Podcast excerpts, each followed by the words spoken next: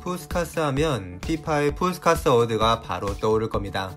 1년에 한 번씩 환상적인 득점을 넣은 선수에게 수여되는 푸스카스상, 그 수상자에 매년 관심이 모아지고 있는데 이 이름의 주인공인 푸스카스가 굉장히 잘했던 선수라는 것은 모두들 알고 있지만 더 자세히 어떤 스토리가 있던 선수였는지 어떤 멋진 득점이 푸스카스상이라는 이름까지 만든 것인지 레전설에서 알려드리겠습니다.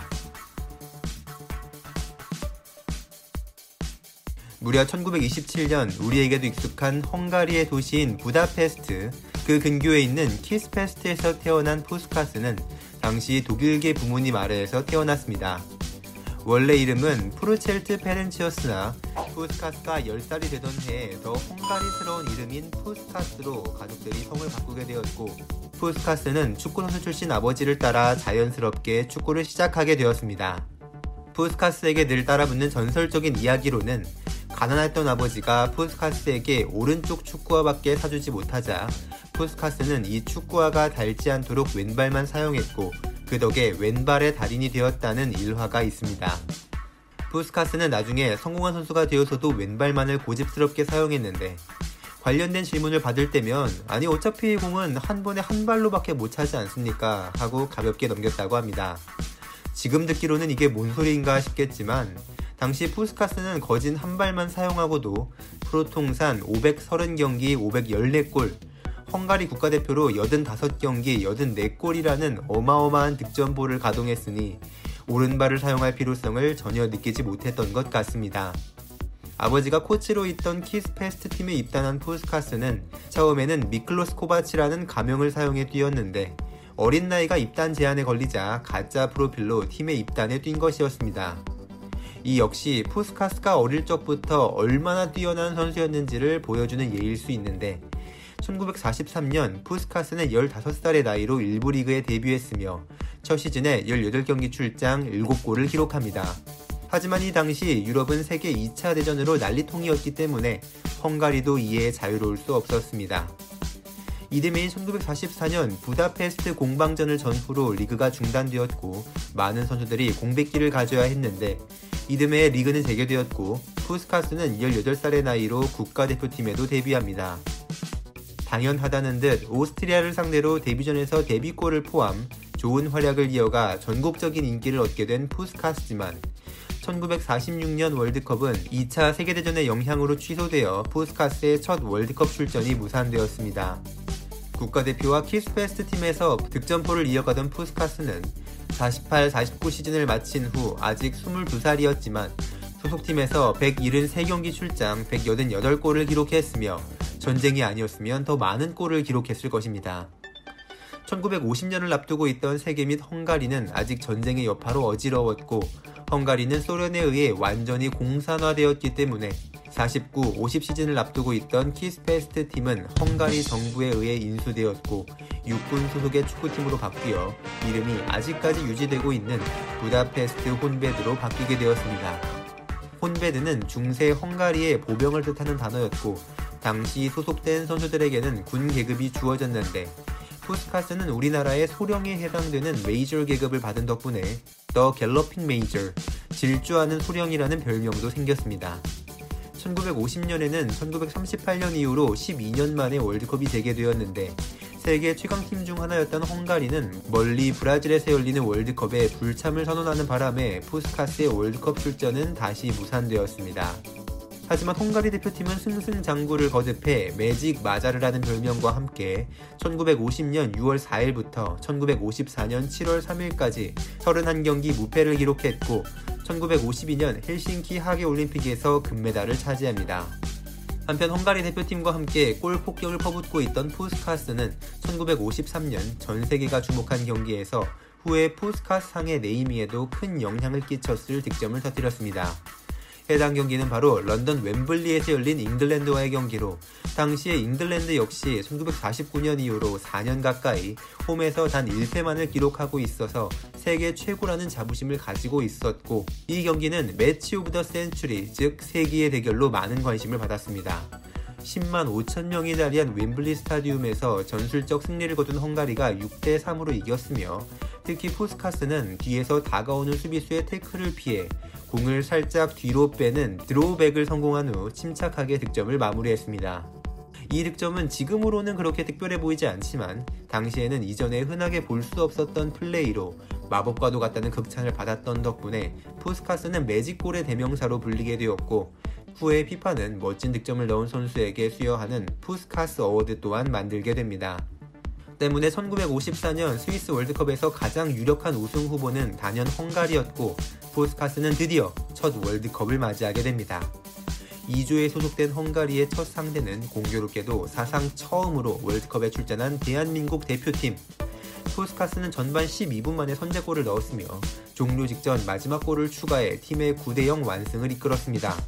이 경기는 아직도 깨지지 않고 있는 월드컵 본선 최다 점수차 승리 기록이며 공동 기록으로는 1982년 또 헝가리가 엘살바도르를 10대 1로 이긴 경기가 있습니다.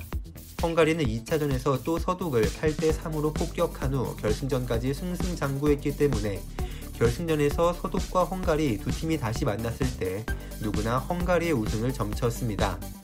전반 8분 만에 포스카스의 선제골, 치보르의 추가골이 터지면서 예상대로 헝가리의 첫 우승이 다가오는 듯 했으나 전반 10분과 18분 서독이 추격골과 동점골을 터뜨리면서 경기는 예상 밖의 흐름으로 이어졌습니다. 이후 팽팽한 공방전이 오간 후 종료를 5분여 앞둔 후반 39분 동점골을 넣었던 서독의 헬무트 란이 기어코 역전골을 성공시켜 앞서가기 시작했고 헝가리는 푸스카스가 동점골을 넣었지만 오프사이드 처리되며 서독이 모두의 예상을 깬 첫 우승을 차지했고 2차 세계대전 이후 폐허가 된 서독의 국민들에게 많은 기쁨을 주었던 이 대회는 베른의 기적으로 불리면서 두고두고 회자되고 있습니다. 한편 여담으로 이 경기가 끝난 후 헝가리 선수들은 서독의 선수들이 약물을 복용했다고 주장했으나 묵살되었고 2010년 10월이 되어서야 독일의 체육계는 이 당시 선수들이 각성제 피버틴을 복용했다는 것을 밝혀냈습니다. 당시에는 금지 약물에 대한 철저한 관리가 이어지기 전이어서 공식적인 불법을 저지른 것은 아니었지만 푸스카스는 늘 아 그때 그 서독놈들은 동공이 아예 풀려 있었다니까 라고 말하곤 했는데 이는 사실이었습니다. 비록 월드컵 우승은 목전에서 놓쳤지만 푸스카스는 1956년까지 헝가리 리그에서 367경기 출장 380골을 기록했고 훗날 부다페스트 혼베드는 푸스카스를 기념하며 그의 10번을 영구 결번하기로 결정합니다. 푸스카스는 이후 또 뜻밖의 공백기를 갖게 되는데 1956년 완전히 공산화된 헝가리에서 이에 반기를 든 시민들이 헝가리 혁명을 일으켰고 이를 소련군이 무력으로 진압하는 혼란이 발생합니다.